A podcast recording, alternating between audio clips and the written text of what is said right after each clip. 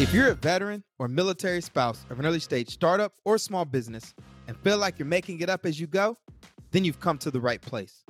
Welcome to The Transition, where we demystify the entrepreneur experience for veterans and military spouses who've already made or are looking to make the transition from the military into entrepreneurship. I'm your host, Iron Mike Stedman, the voice of the bunker. I'm a Marine Corps veteran, social entrepreneur, and member of the Bunker Labs branding team. When I'm not hitting the heavy bag at the Ironbound Boxing Academy in Newark, you can find me under a barbell at my CrossFit gym doing squats, bench press, and other strength training exercises. Something I picked up playing football in high school and carried with me into the Marines.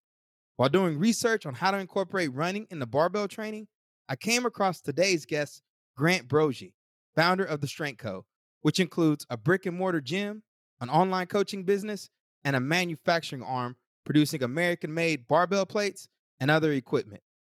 As an active duty Marine artillery officer, Grant jump started his entrepreneurial journey, moonlighting as a coach on weekends before opening up a gym and eventually building his strength empire. Shortly after transitioning off of active duty and into his business full time, like most of us, Grant got royally punched in the face due to the COVID 19 pandemic, eventually forcing him to shut down one of two gyms, but also presented the opportunity to start his own company manufacturing his own plates. On the show, Grant opens up about how he managed to pull it off, the pains of running a brick and mortar gym, and why he believes there's a future in American made iron. Before I jump into the show, make sure you subscribe to the Transition newsletter at the link in the show notes. If there's a topic you'd like me to cover on the show or in the newsletter, do me a favor and shoot me an email at mike.stedman at bunkerlabs.org or message me directly on LinkedIn at Iron Mike Stedman. I also want to encourage you to check out my first book, Black Veteran Entrepreneur Validate Your Business Model, Build Your Brand, and Step into Greatness. Available on Amazon at the link in the show notes as well. This episode of The Transition is brought to you by MetLife Foundation and their commitment to supporting veteran and military spouse entrepreneurs. In addition, MetLife Foundation also provides mentorship and financial health resources to veterans and military spouses transitioning into the workforce. As always, I hope you enjoyed today's show and that accelerates you on your own entrepreneurial journey. Grant, my man, welcome to the bunker. What's going on? Glad to be here, man. Thanks for thanks for reaching out, and looking forward to talking with you today. So before we went live, I was talking to Grant about how I found him. So I like to keep my military edge. That's the best way I can call it. Some people say, "Oh, you work out intense." You know, I still go to the gym, do my little weighted pull-ups. I don't know why y'all call them chins in in the strength, not strength world, but in the starting strength world. But you know, I still like to get after a little bit. And so sure. part of that means I still like to lift heavy, but I also like to have some conditioning. And I know I need to do a little bit of running, but I want to do it in a military s way. And I found one of Grant's YouTube videos showing you how to split your week so you can still get your strength training in and get a little running in. I think it was like training for the PFT or something. And then I saw yep. all the stuff that you were doing with the Strength Co. I saw your brick and mortar gym and I was like, this is somebody we need to get in the Bunker Lab ecosystem. So I tracked him down on LinkedIn. Apparently, he doesn't spend a lot of time on there, but got him to come onto the podcast. So fired up to have I did. I, I, did reply right away. I don't spend a lot of time there, but I do reply. You, know. you did reply. So for our listeners who aren't familiar with you, Grant, please take a moment to introduce yourself. Yeah, so uh, Major United States Marine Corps Reserve now, joined in 2011, did eight years roughly active, left active service in 2019. I'm an artillery officer, found starting strength and kind of strength coaching while in the Marine Corps as a way to get Marines kind of ready for combat and to strengthen them. And hey, there I was exiting the Marine Corps, and I said the general population needs this, and I opened a gym. Then I opened two gyms and then 2020 hit, kind of turned my business plan on its on its head. Closed one gym, kept one gym, and opened the. Uh, we now manufacture barbell strength training equipment. So bar anything you kind of need to do the squat, press, bench, deadlift, the big four. We make all USA made. That's kind of our thing. So yeah, still in the Marine Corps Reserves, running so you know a business and still have a, a gym up and running, and that's that's where we're at. Well, I think that's badass. And we're going to talk a little bit more about what got you there. But I also want to acknowledge something, right? Brick and mortars are a pain in the ass. They're hard. They just are. And I always say this, and tell me if I'm wrong, Grant. There are certain business models that are hard, like it's all hard. but there's certain business models really, really hard. Gyms, restaurants, you know, nonprofits. Am I wrong? No, you're right. And I think, I mean, restaurant owners, I, I, can only imagine, but I think gyms too, because especially a lot of military guys leaving the military, want to go into the gym business, and they're used to like people with gym etiquette. They're used to people that work hard, that train hard. And there's all these things that they think this will be awesome. I like to work out. I know how to help people. I'm a military person. And then it's like, man, people don't want to work hard. They don't want to show up. They don't want to change the toilet paper rollout when it ends. Like it's hard to find cleaning staff. You know, it, it all adds up. And so uh, it's worth it. But it's, the, I think the gym business and probably the restaurant business. But I think the gym business is, it's harder than it may seem. Yeah. Canceling meetings because you got to go open the gym because somebody didn't show up. You know, right. it's like, oh yeah, we want to have a gym on the weekends. Guess what? Somebody's got to open. hey, know? by the way, to- toilets clogged. Toilets clogged. Toilets I'm clogged. just a coach. I'm just a coach. I don't plunge toilets. Oh man, how many people are there? Twenty, and everyone needs to take a dump right now. Oh, all right. so what's nice about me is I run a free gym, so I don't charge. Right. So we train youth and young adults here in Newark, New Jersey, amateur boxing. So that's one of the reasons I don't charge. I didn't. I boxed at the Naval Academy, fell in love with the sport, and wanted to create an outlet for the community. So I get to attract a certain type of kid, and I don't have to train everyone, which is nice. I tried nice. the fitness thing for a little bit. It wasn't nearly as enjoyable. But with that being said, mentally, you're always thinking about the gym. You know, is everything running on well? When I have to travel, the gym, you know. So this is me taking off my armor, and I'm I launched my gym in 2016. And as much as I would love to say it's a well-oiled machine, you know, I can just go off and it runs 100% perfect. That's not always the case you know and one of the reasons you know we even do this platform is because i think there's just this misconception about entrepreneurship it's really really hard. Like people keep selling this dream as if it's just like this rosy colored lifestyle but man it's a hard journey and especially i can think about you going into the pandemic and just getting out the military first of all going through a transition starting a business and getting punched in the face by covid right? That's a lot to take all at once yeah, it was quite the it was quite the journey. You know, I started my gym kind of on accident. I always say 2016 I started coaching people out of my garage. 2017 opened a gym. Didn't want to. Had a guy that approached me for a partnership.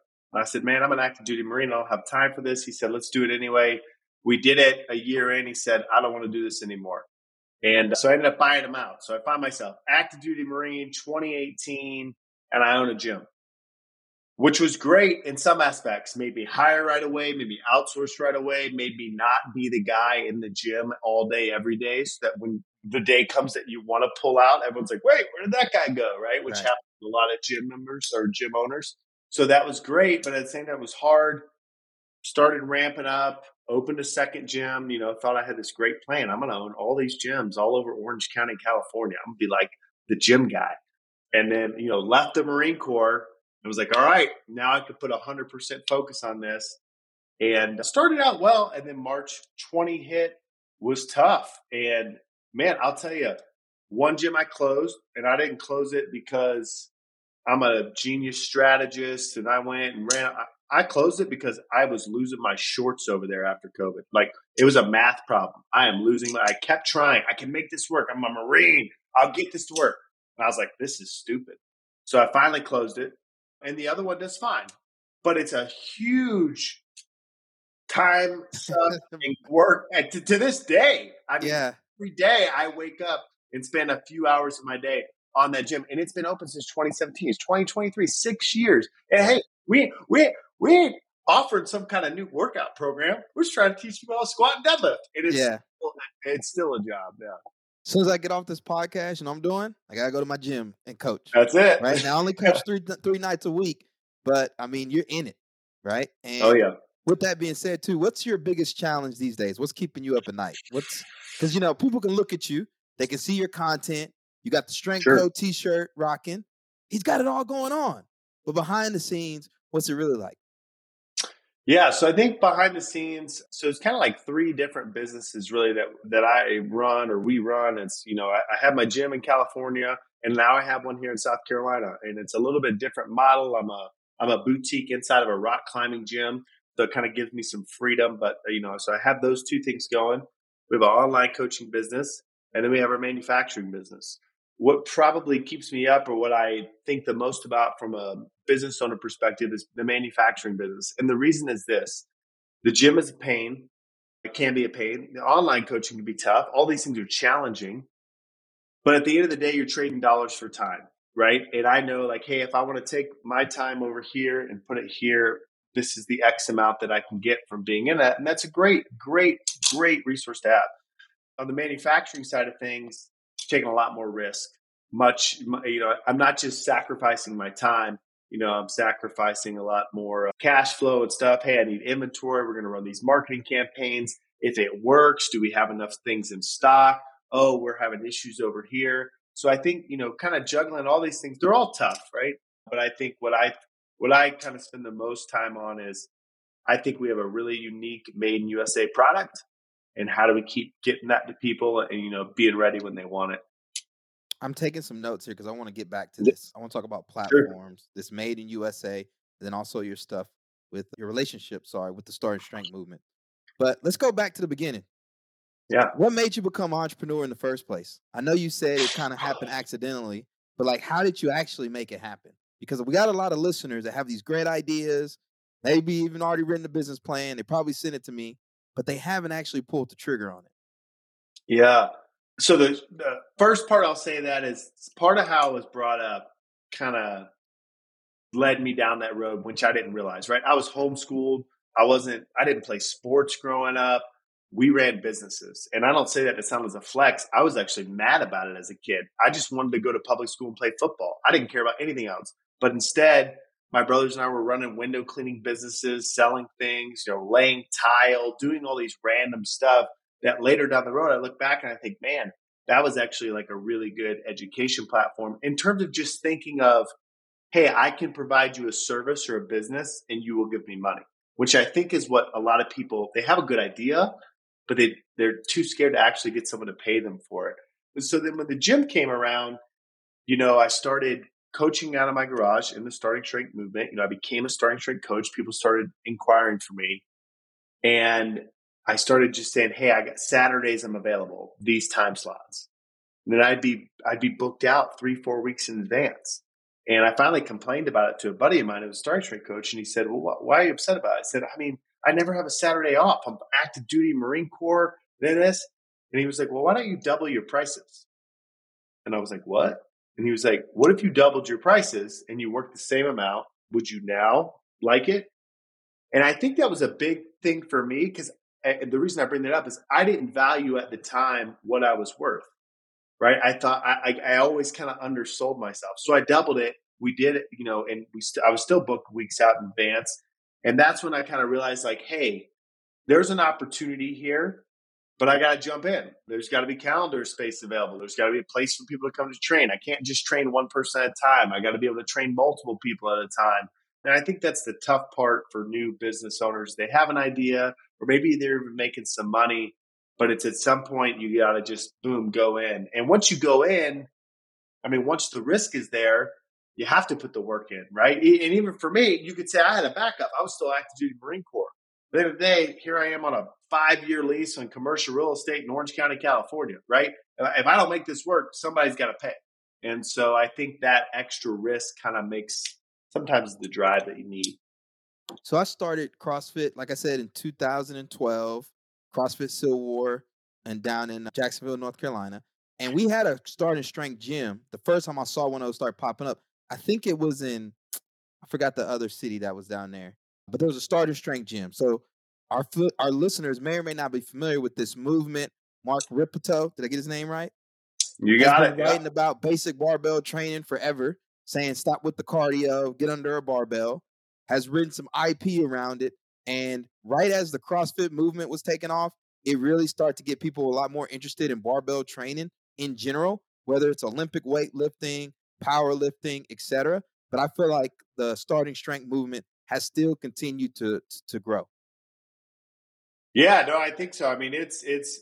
I think you know he was a part of CrossFit, which started him kind of 08 time frame, and then his book came out. And his book, so I mean, there you go, right back here on the on on the biblical shelf, right? I mean, this thing if you want to learn how to get strong, if you want the best bang for your buck, regardless of age or anything, man, that guy explained squat, press, bench press, deadlift, how to load them, how to progress them.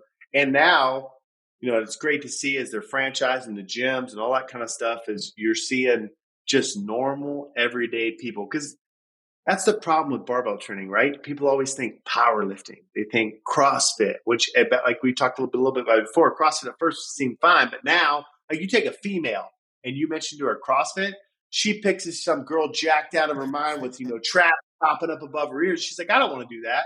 Yeah. And I'm like, no, like, I just, I just want you to squat and deadlift. Like, I just want you to get a little bit stronger. And, uh, but yeah, that's kind of, he's been taking off. It's been a good movement. And so, right when you were starting your gym, you were able to kind of leverage some of this. And how did you actually get to cover the expenses? Did you have to go get a bank loan? Did you come out of pocket? Talk to us about that. Yeah, so starting, like I said, when I first started, I had a partner, and we both went in with twenty five thousand dollars, and that was kind of boom, and that was out of pocket. I didn't take a loan. We didn't take a loan, and we kind of got going, and we both were the coaches in the gym. So if you're in a gym, as you know, I mean, obviously you have to pay rent, you have to pay insurance. There are bills that you don't know about, but at the end of the day, like you got to pay for your facility, and your money comes down into your services, right? Your coaching, you know, whatever you're offering in there. And so for us, we took a lot of that. So we were, you know, we profitable day one, but we weren't we weren't making any dime, any money ourselves, but we weren't losing any money. But that's how we kind of started it. And then when I bought my partner out, it was a stretch for me. I, I could, you know, I could kind of barely do it, but I thought it was a good move. And so I, you know, I, I got that. And then I didn't take business, I didn't take business loans. Well, I took some loans on my second gym which maybe we can talk about. I did some like entrepreneur credit card loans, no interest for this amount of month, that sort of thing. So I, I, did, some, I did, some, of the stay alive yeah, strategy. Yeah, yeah, I, I, did some of that, and it kind of worked out. I, I did take some small loans, and then and then when I when I started the plate business, uh, that was probably the biggest. I refinanced my house, and I and I threw it all into that business, and that was probably the biggest like whoa, you know, moment. But but yeah, now I see a wedding ring. Who sits around you at the dinner table? Diana, Diana. Yeah, my wife, Diana, started cutting my hair. Marine Corps, you know, got to get a haircut once a week. She likes 52 cuts a year. So I was a great client. And I talked her into coming to the gym. Her salon was next to my gym. She she'll laugh because the very first conversation when she cut my hair is I made fun of her business card. I didn't make fun of it. I just grabbed it and I said, Hey, you do a really good job. You should have better business cards. And now, you know, five years later, she's like, you were such a jerk coming in and making fun of my business card. But she came in and started squatting and deadlifting. And uh, yeah, so I found my wife. So, you know, working out gives you long term results. Absolutely. But I asked that question because, you know, these are big life decisions $25,000 here to buy a gym, then even more to pay out your partner. And then now, you know, we got to take this big lift with the manufacturing our own products. So you're not making these decisions like you know, in a bubble. Right. Yeah, they impact other people. And uh, I will say, when I first started, I was in a bubble, and that's probably the biggest thing of you know getting married is realizing, wow, this like, you know, it, it's like being a young man and joining the service. You think it only impacts you, which it doesn't. It impacts your parents and your siblings, and you know all that kind of stuff but you're able to make these quick decisions. Oh, there's this opportunity to deploy over here, or go over there, and it seems so easy. It's the same thing in business. And now it's like, whoa, you know, I got a wife to take care of. I have other things that matter. And so it, it becomes a little bit bigger. But that's where, you know, I think for, in my sake, Diana really is invested in, in the business and she kind of, she kind of gets it. Right. And so that kind of, kind of makes that work. But yeah, it's, uh, can't just think about yourself. And I think that's realistic for a lot of our listeners as well, because now we can't be the startup founder sleeping on couch. The majority of people listening to this podcast, they have spouses, they have children. Some of them may be caregivers, but they're still sold on this entrepreneurial dream and want to, you know, follow it. And so by having your story on, again, it sheds more in, insight into how people are actually able to do it. So you mentioned before of like we're breaking even, right? I've had my gym since 2016. I still haven't paid myself from it. Right? Sure. I make sure that everything goes in operational costs. That's why I have all my different side businesses. It was really just to cover my expenses. What was your approach to thinking about launching your online coaching business and the manufacturing business? Was it more of a long term player? You saw this opportunity to serve the same market, or was this also opportunities to be quite frank, create other additional income streams for yourself for cash flow and some of the other challenges that arise? Yeah. So, in, short, you know, we had kind of started online coaching in 2019, even before, you know, 2020 drama. And then when that happened, the problem we saw was that people didn't have enough equipment and you couldn't get equipment. So I said, hey, let me see if we can make it. So we started making it. And then at that point, so at that point, my business plan was, hey, let me make equipment. There's a huge shortage of something that happens once in a lifetime. Let me jump on this, which is what we did. But then what I realized is now all these things kind of feed each other, right? So you have the fact I don't sell online coaching because people look at me and think I'm the, you know, best strength coach, whatever. I think they they look at the results of people in the gym 86 year old lady lifting heavy, 16 year old gal, guy with no shoulder, dude missing a leg, you know, or just, hey, 300 pound guy that loses 100 pound and gets strong, young kid that adds 50 pounds of muscle. And they see it, it's like a proof of concept, right? So now you have the gym, which at the end of the day, as you know, the gym, the gym serves people in that community. And as much as I'd love to say that bubble goes out, yes, you'll have people travel for you one time, but the dudes that are in the gym three, four times a week for years on end, they live right there. So the gym serves this small community and you're constantly trying to just catch people in that radius. Whereas now the gym says, Hey, look at what we can do. Oh, you're in Newark, New Jersey. I can train you over Zoom through our online platform. Oh, you don't have a home gym. Hey, we can send you a home gym. Now you can have a home gym. And so now they kind of all feed together. And that's, I mean, you know, there's a lot of bigger equipment manufacturers than us out there that, you know, we could all say the names of them that are way bigger. But what we, how we try to set ourselves apart is, hey, Juan, here's a bunch of free coaching content on how to get stronger. And then if you end up wanting to come with us, sure, we got some gym locations, but we can coach you online and we can give you everything you need. So it's kind of like a one stop, one stop shop. I taught online too during the pandemic, and I hated it. Just not my zone yeah. And then you also think about everyone was going live, right? Trying all the fitness, the whole fitness community was mobilizing. But Everybody. even think about now, it's you know online business, a lot more flexible business. Whether you're a consultant, a coach, etc. What have you learned about building an online brand and keeping a constant stream of leads?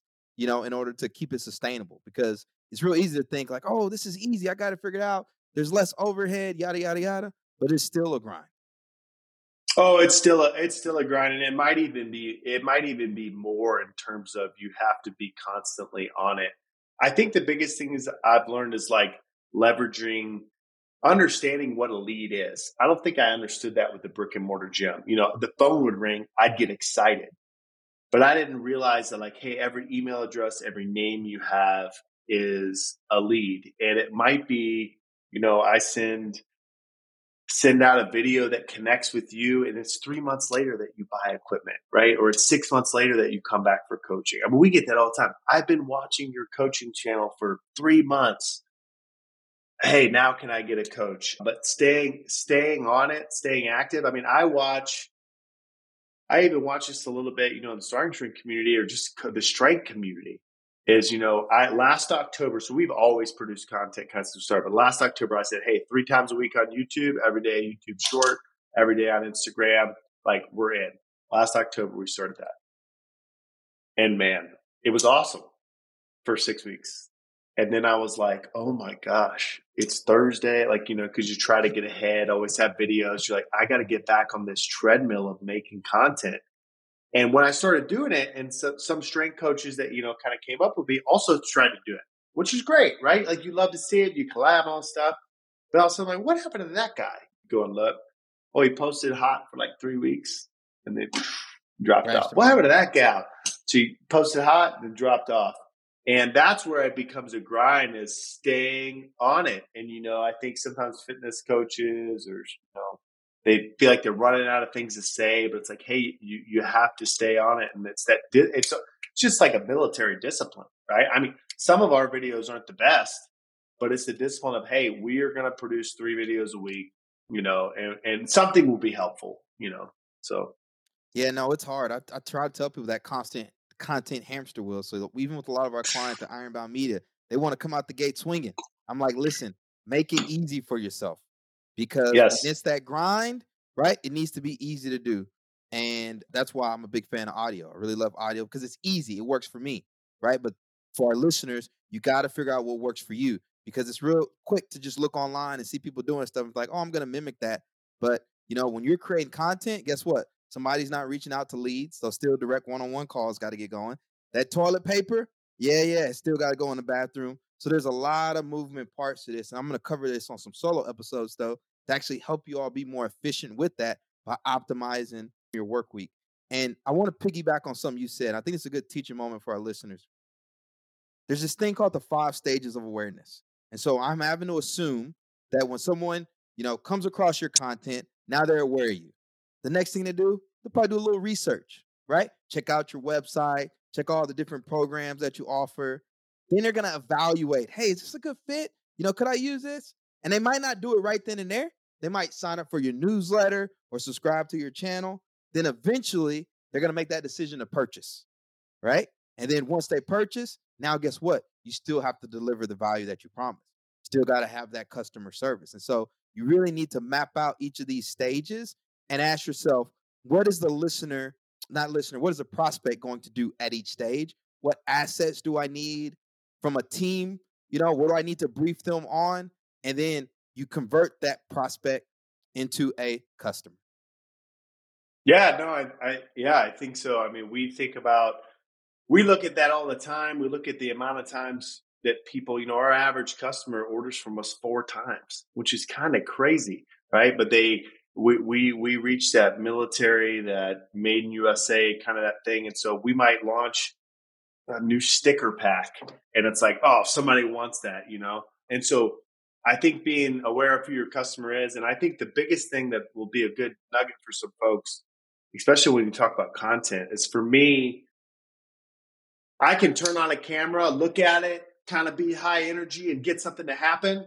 Man, I can't edit that stuff. I can't put captions on it. I can't do the B roll. I mean, I, I, I technically can, but it's a huge waste of my time. And so we went into content. I realized like, hey, what do I need? I remember the my buddy's name's Jordy, lives in Miami. I coach him online. I knew he did this professionally. And I said, look, I need something that I can turn on, look at, point and shoot. I'll buy a light. I'll spend some money. What's it cost? He's like, this, this, this. I said, send it to me. We bought it. And then boom, I do my thing and then I upload and then I tell him like, hey, these I think are the key takeaways. And for us in like the content production, that's been huge because early on in my business, especially with the gym, I was trying to do everything myself, you know, save cost. And it's not even saving cost. It's missing opportunity right? Because sure, I was saving costs, but like, man, that guy editing the video versus me editing the video ends up in a way better product, and the consumer likes way more. And, and that value is is there. So yeah. Hundred percent. And most of us as entrepreneurs, we're the visionaries. We need to be focused on high level, high impact work.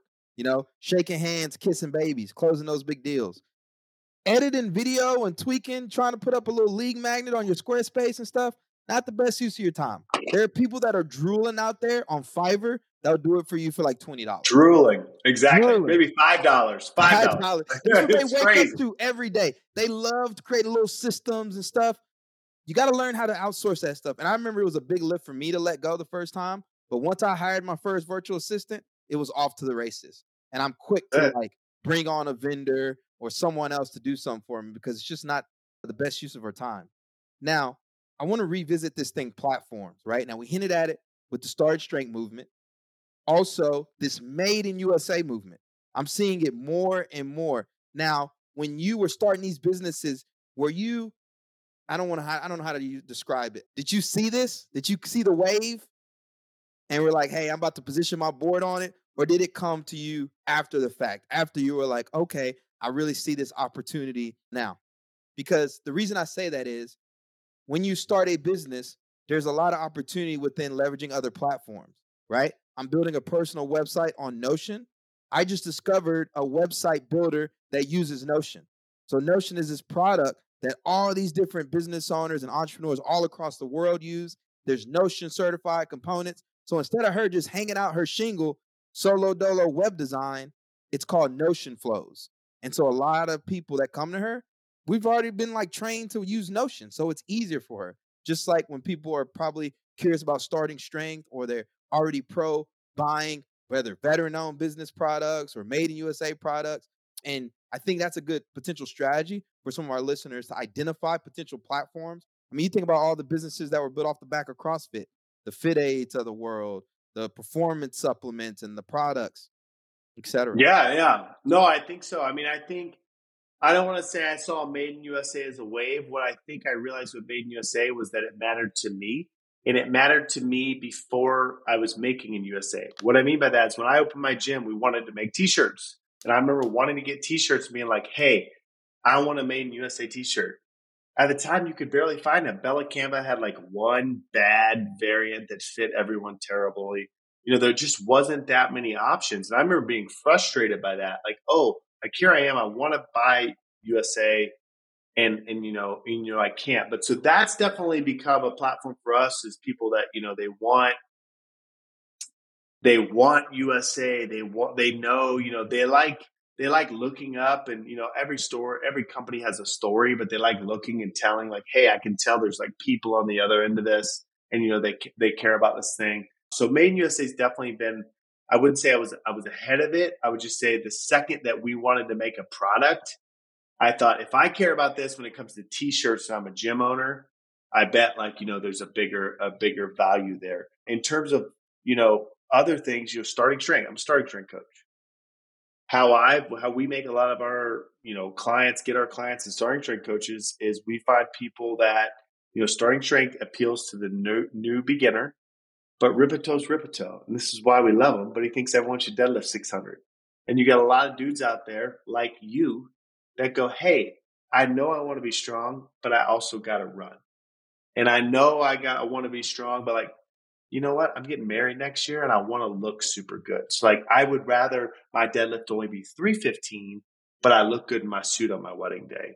And so we've kind of used their platform to say, "Hey, we're the people that'll say we're still going to get you strong, but if you want to be, you know, a little bit leaner, a little more fit, or you have an alternate goal, we're not going to tell you otherwise. Or we're not going to tell you that's stupid, right? We're just going to tell you like, hey, we can help you.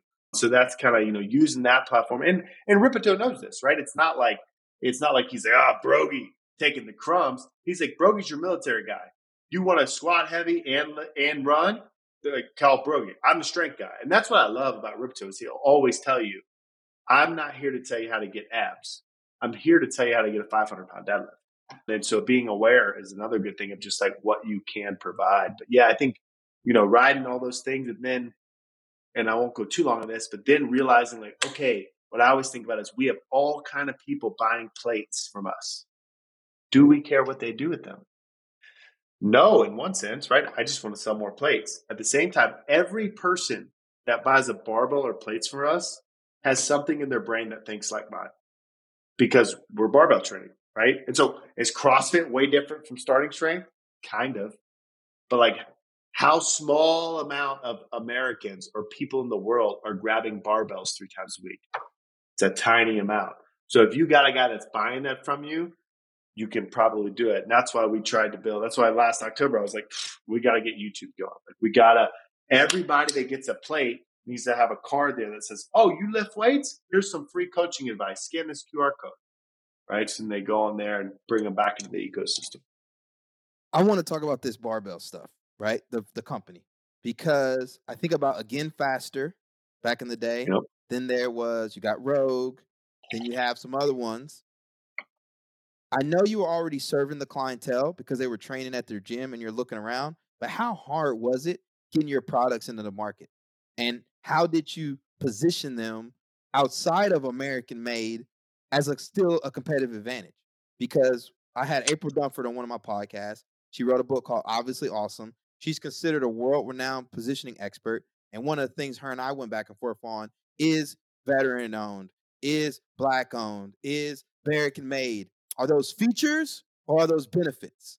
Right. So like Right. if I'm purchasing a piece of equipment, at the end of the day, I'm like, I'm thinking to myself, like, I want to get stronger. And oh, by the way, it's this. So what were you leading with? Yeah. So for me, I would say I, at the time, to be completely frank, was leveraging the time that nothing else was available. And so to be very clear, March 2020, we're buying out warehouses and we're making rental packages in LA and Orange County, rental equipment. I can't buy out enough warehouses. Plates are skyrocketing. I try to make them. I start, get a foundry. I make the tooling. We're in production. Rogue Fitness, you know, our biggest competitor. And we compete with Rogue in one place. We compete with them on the Made in USA black e coated plates, right? I'm not going to sit here and tell you we compete with Rogue Fitness. Like we compete on one product. But I saw they were going to make that one product, which was interesting, right? Because a lot of people think military veteran owned company must be made in USA, right? But Rogue had never had a made in USA plate before 2020 either. And so my biggest thing there to talk positioning was we got to beat in to market. We'll never make it if we don't beat in the market. And we beat them by about five by about five days. We we launched our product before they did, which was good for us.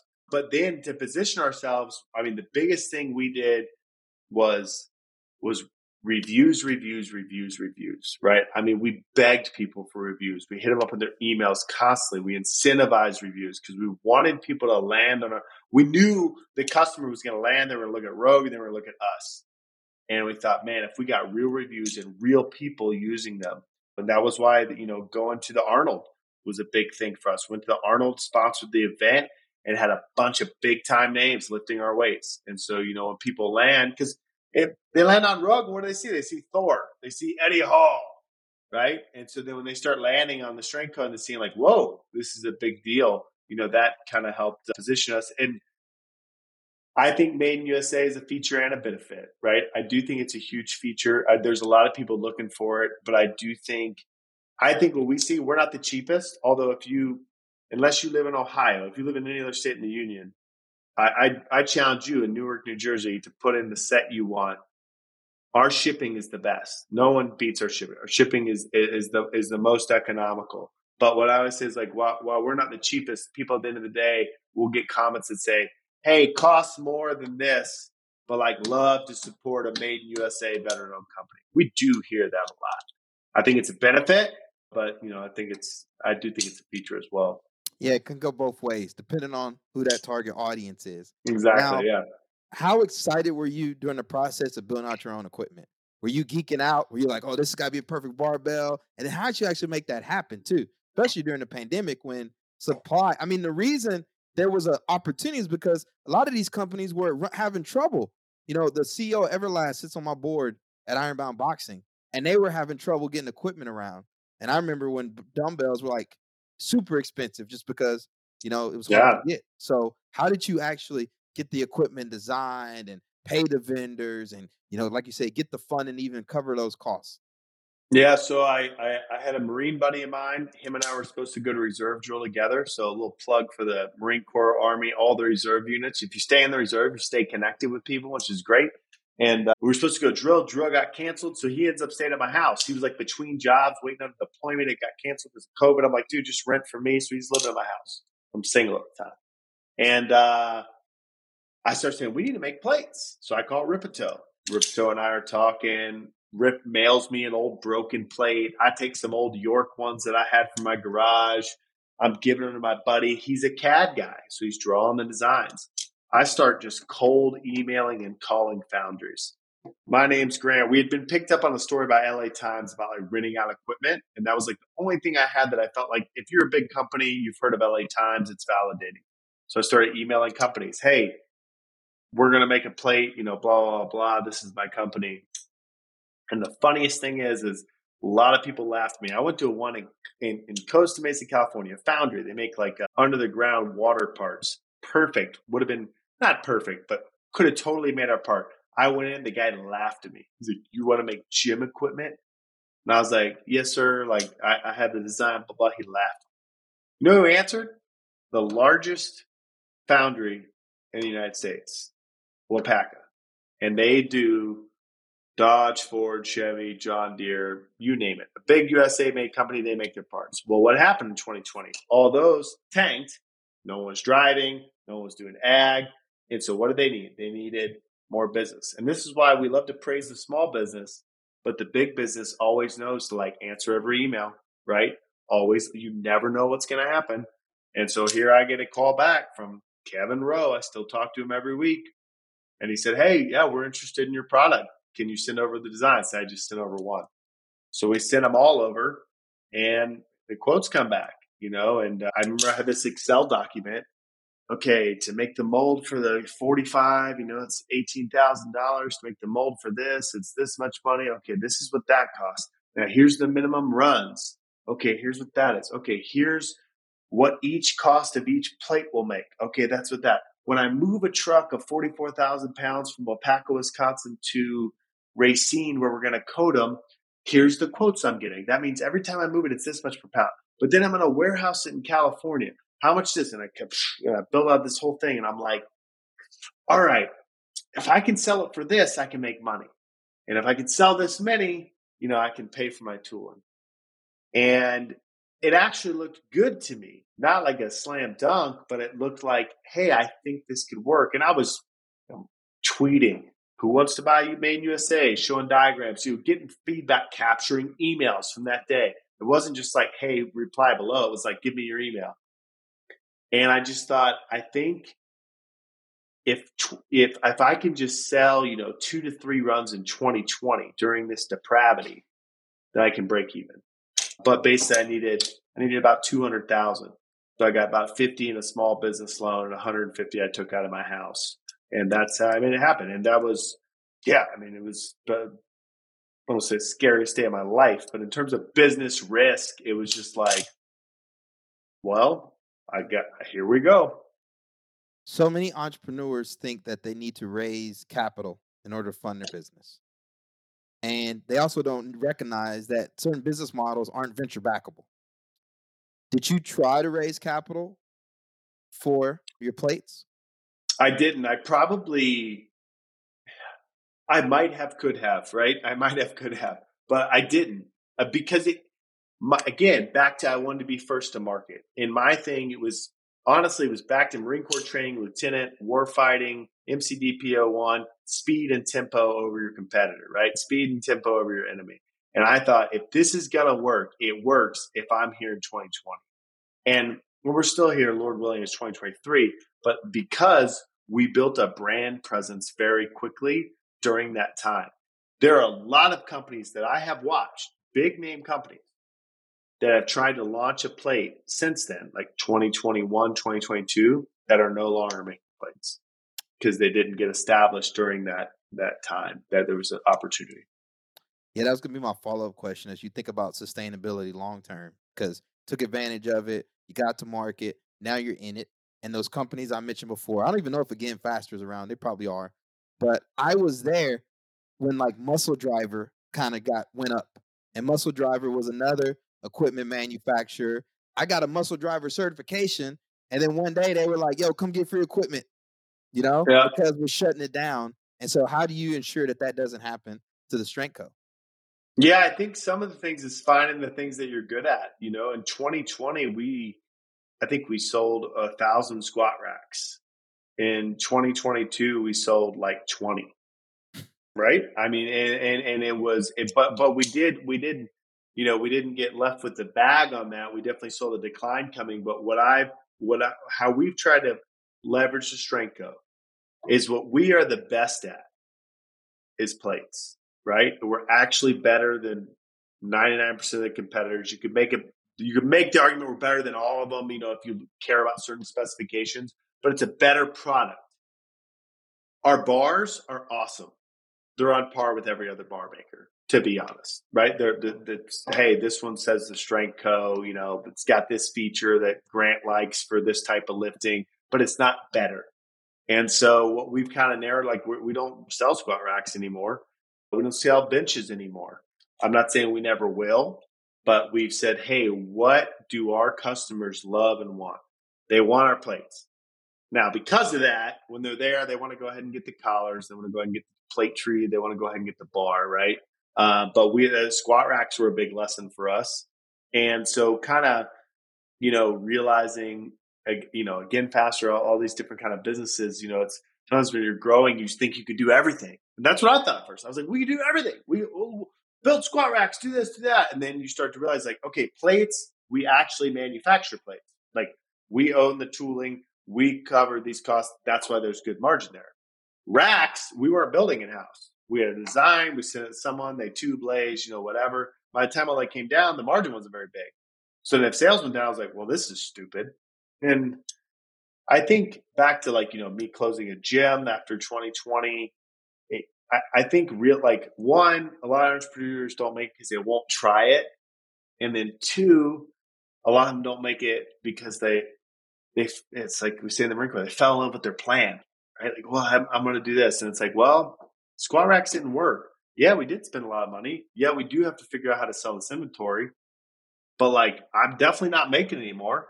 You know, I'm not going to sit here and try and force the, you know, the the square through the round hole or, or whatever. But yeah, I think when I think sustainability, I think long term, I think what does our customer love? What what do they come back for? How do we provide that in better quality? And I think that's where, you know, to shamelessly plug our YouTube again, which has been cool, is we now get comments from people. Hey, I bought plates from you in 2020 now I, you fix my squat for free on YouTube.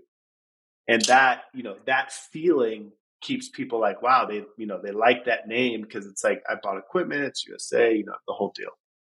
I'm going to take a note on this because this is something I've been thinking about too about creating customers. You know, like literally creating new clients for yourself. Everybody's trying to chase them, but no, we educate them, we teach them. Next thing you know, they start learning squats. Then they look for equipment, they buy your equipment. And what do they do? They buy your advanced coaching program. So literally taking someone from zero to a hundred by creating, by literally creating customers out of thin air. You know, a, a, funny example of this I think works really well is, is a t-shirt I'm wearing. It's called an 1801 garment dye. It's made in Los Angeles. It's a heavy shirt. It's like a Carhartt is the best way to describe it. And I remember being sold that this was the best shirt. I was like, whatever. So I would make shirts. They had the most color options and garment dye. You can do any color you want. You print cool designs, I was like, this is our shirt. Our customers got them. They didn't like them. They're heavy. They're thick, right? They wanted like soft. They want something that felt good. I'll send you one, by the way. But, uh, you know, they didn't know what they wanted or they didn't know what it was. Made a YouTube video. Hey, the best shirt for squats. And I said, listen, if you're a dude that's squatting over 300 pounds or you're a female squatting over 200 pounds, that bar is going to eat into the skin on your back and you will develop a line in your back. I have one that's permanent, right? I go to get a suntan, which I don't tan, but boom, there's a line where you see where the bar goes. If you wear a thicker shirt, one, the bar grabs your back better. It doesn't move around, whatever. Anyway, it's funny. We released that video. The video did well. And then over time, we watched t shirt sales on the site.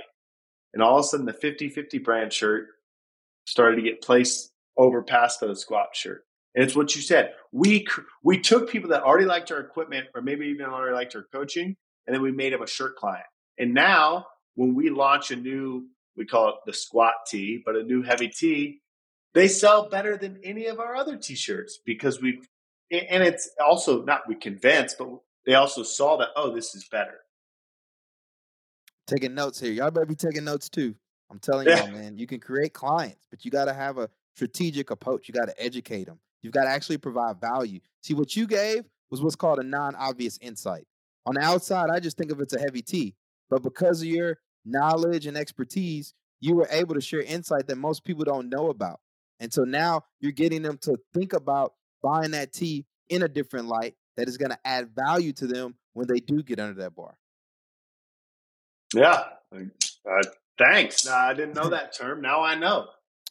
Now, as we start to close out here, what is your big, hairy, audacious goal, both for the businesses that you're building? Because I think me and you are very kindred, right? We got same background, Marine Corps. I went to Navy. You went to Citadel. We have these three different businesses that some can say, oh, they're interconnected, but other people might just like, oh, you've got three different kind of lines of effort, but you're clearly working towards something.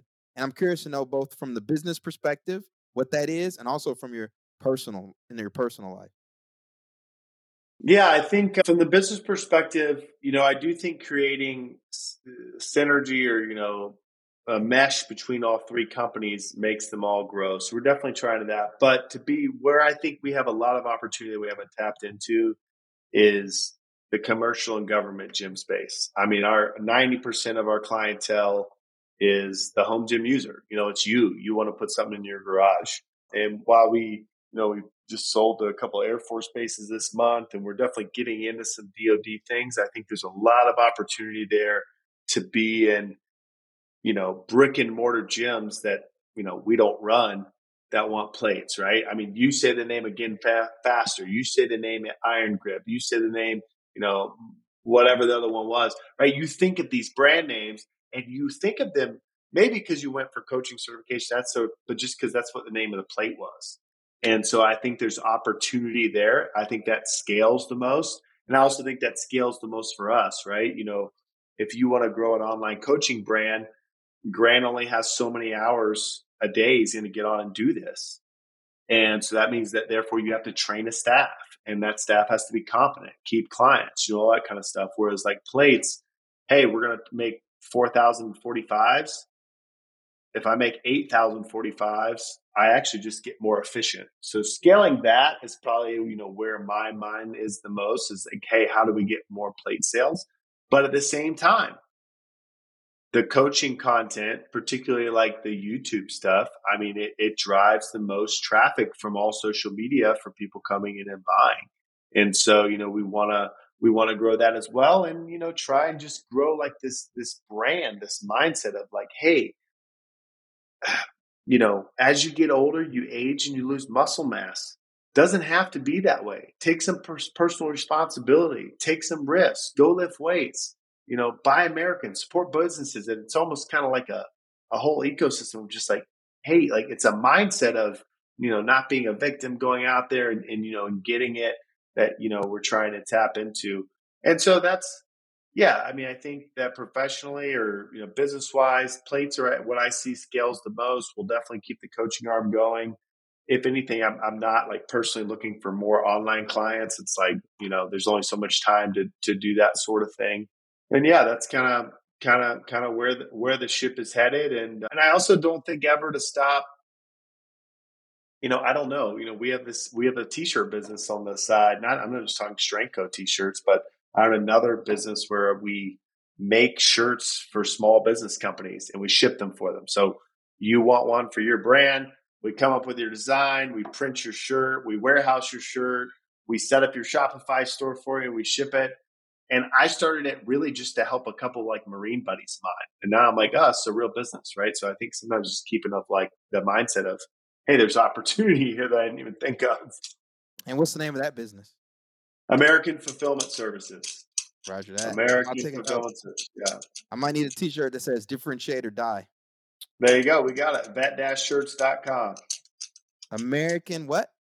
American Fulfillment Services, but the website's vet shirts.com. Last two questions for you. Number one, what words of advice or encouragement do you have for our listeners as they continue in their own entrepreneurial journey? And number two, how can we support you to accomplish your BHAG? Sure. I think one, go for it. You know, I mean, it sounds cheesy, but you got an idea, you got something that think that, that that'll work you know, do it. If you're a service person, put it for sale. You know, it, there's so many opportunities now. You can have a website for eight dollars a month.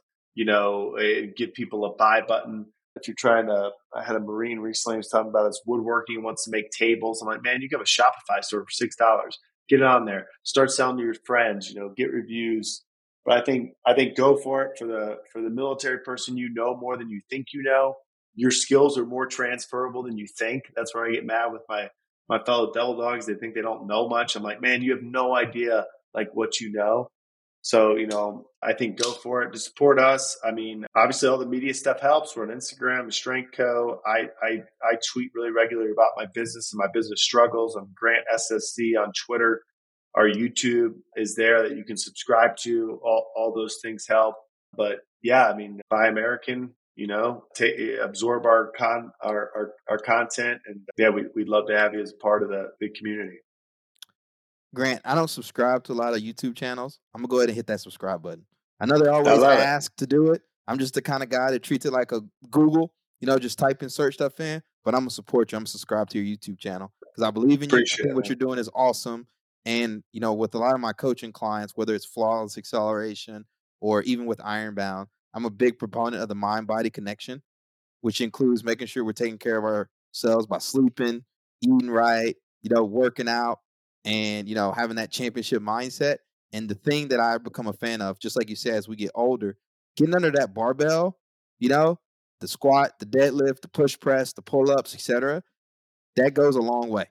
Even if you yeah. just do it for 30 minutes. And if you can get the best bang for your buck, you only got 30 minutes, right? We need to have these more conversations on the strength training because your bones start to deteriorate, hips start breaking, but a lot of people don't know about it because they haven't read the peer reviewed research and things like you and I have come across. So I appreciate sure. you, man. Excited to follow your content. I'll be sure to include a link to your YouTube, your website, all your assets in the show notes. And for our listeners, do me a favor and please subscribe to the Transition newsletter at the link in the show notes as well.